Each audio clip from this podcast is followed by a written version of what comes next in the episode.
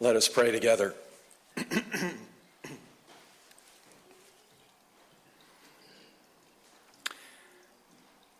Dear God, deep in our souls, we have this profound thirst for you alone. And we pray that with this thirst, you would draw us to yourself and help us to grow. And as we drink your living water, your energy of love, please stabilize and sustain us to be channels of it to others. We pray this in Jesus' name. Amen. So our wonderful story today is about two incredibly thirsty people. The first one, of course, is Jesus, who is parched and thirsty for some cool, refreshing well water.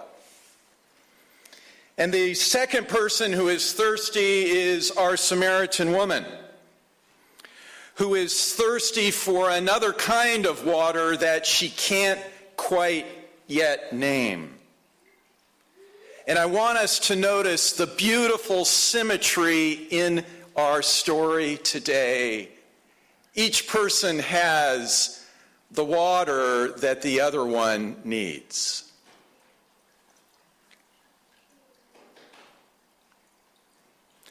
You know, it's almost impossible to exaggerate the scandal of the conversation that unfolds between these two today. As we just heard in our reading, Jews and Samaritans don't share anything in common, except maybe hatred and hostility. And here is Jesus, a Jew, asking not only a hated Samaritan for a drink, but even worse, a woman as well. You see, in his day, a Jewish rabbi wasn't even supposed to talk to his own wife in public, much less a strange woman in a strange place. And as this story unfolds, we soon realize that this woman is actually a triple outsider. She's a Samaritan, she's a woman, and she's someone with a very tragic life. Because of her multiple marriages, many of us over the years have assumed her promiscuity and sinfulness, myself included. And I'm embarrassed that early in my sermons 20 years back, I sometimes compared her to the Elizabeth Taylor of the Bible. But commentators actually tell us that that's probably way off target. And it's far more likely that this dear woman has been widowed or abandoned by 5 husbands in a row. Just think about that. And number 6 doesn't value her even enough to bother to marry her.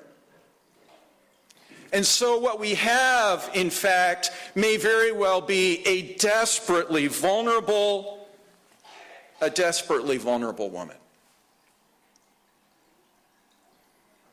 And so in our story, to her great astonishment, and to the astonishment of Jesus' disciples as well, Jesus treats her like the beloved child that she really is,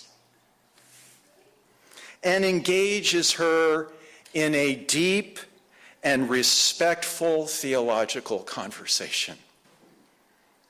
Indeed, this is the longest conversation recorded in all four Gospels that Jesus has with anyone. It's not with Peter. It's not with Pilate. It's not with one of his disciples. It's with the woman at the well. And it is to her that he offers his wonderful living water. It is to her that Jesus first in the Gospel of John reveals his identity as the Messiah. And it is with her and her neighbors that Jesus stays on in enemy territory for 2 more days. Did you catch that detail? He stays there 2 more days. As our Lord Jesus told Nicodemus last week, he has come not to condemn us, but to save and to heal us. And so Jesus today does not turn away from the trauma and the brokenness in this woman's life. Instead, every part of who she is lovingly integrated. Even her most jagged scars and deepest wounds. Friends, some of you are telling Elisa and me these days that you are struggling mightily with the Bible. Shall we have a show of hands? With its many confounding stories of appalling violence and abuse. It's all there. But friends, what I'm begging you today is please, please, please don't give up. Because it's this meandering and messy story that finally brings us to the beautiful Jesus that we meet in this story today. And to the loving God whom he reveals to us. This meandering story in the Bible brings us to a Jesus who never wastes anything in our lives. Who uses everything so wisely, so beautifully, to make us more whole than we ever were before. Amen? And who especially loves to transform the place where we are most shattered. What's that in your life? Where are you most shattered? Jesus takes these shattered places and loves to transform them into our compassionate ministry for others.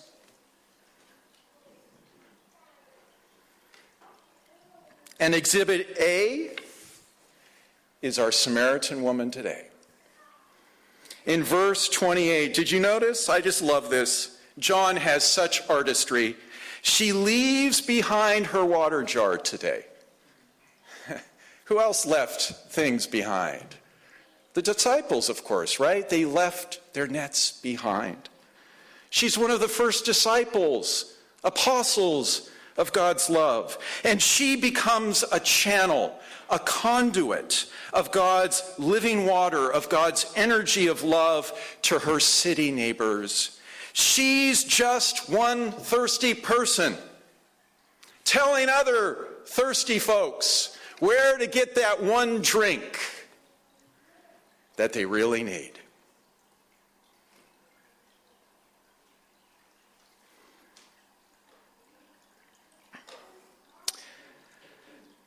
Our congregation's scripture for this year, of course, is drawn from this wonderful story. You can tell I'm all fired up about it. God's word is alive. Continues to speak to us. And as I've been memorizing this verse that Mim helped us with today, I have to confess that I have been puzzling mightily over what Jesus means when he tells the Samaritan woman, "Those who drink of this living water that I will give them will never be thirsty again." Really, Jesus? Never thirsty again? Here's what I think he means. Her days and our days of being parched, of drinking fake water, those days are over. Through Jesus, we have finally found our source, our spring of love, our well that will never run dry.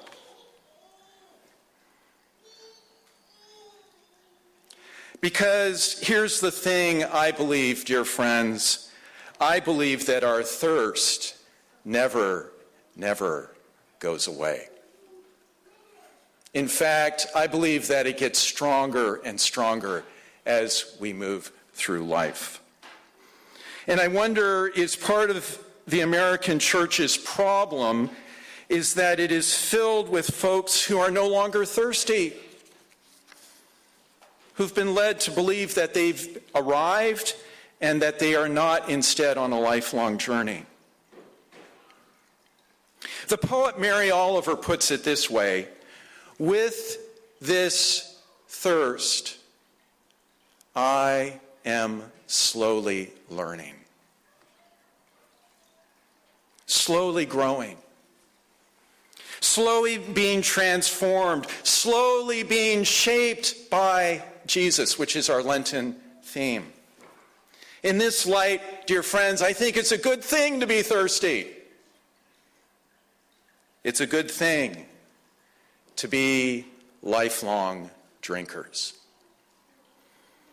And deep in my soul, I do believe that one of the big purposes for our church is to be a community where all of our false thirsts and desires and addictions are being reoriented Godward. To be a community where we're all slowly learning to thirst instead for God's justice. To thirst for what is good and beautiful and whole. And to become channels of that living water for others and to others ourselves.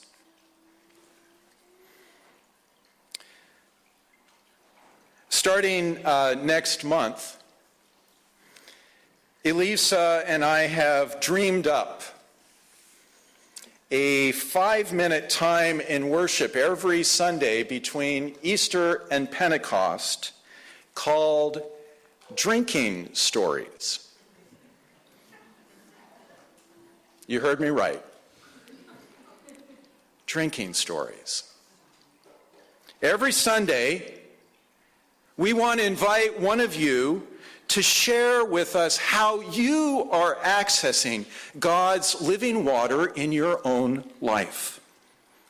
How does God's energy of love, sustaining grace, how do you access that? Access this on a daily basis, not just on Sunday, but throughout the week.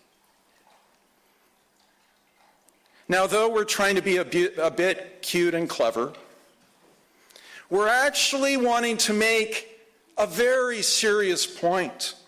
We all need to be drinking more regularly. And I think some of us aren't. We all need to be letting God water our parched souls day by day by day to drench our dryness throughout the week. As Mim said so beautifully this morning, every living thing needs water, God's water.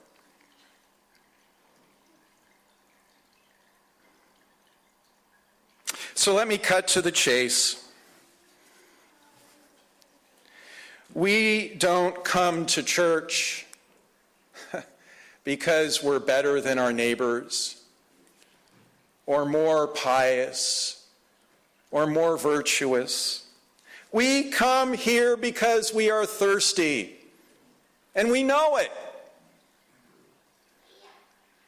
And at our Lord's table today, he is saying to all of us, let all who are thirsty come to me.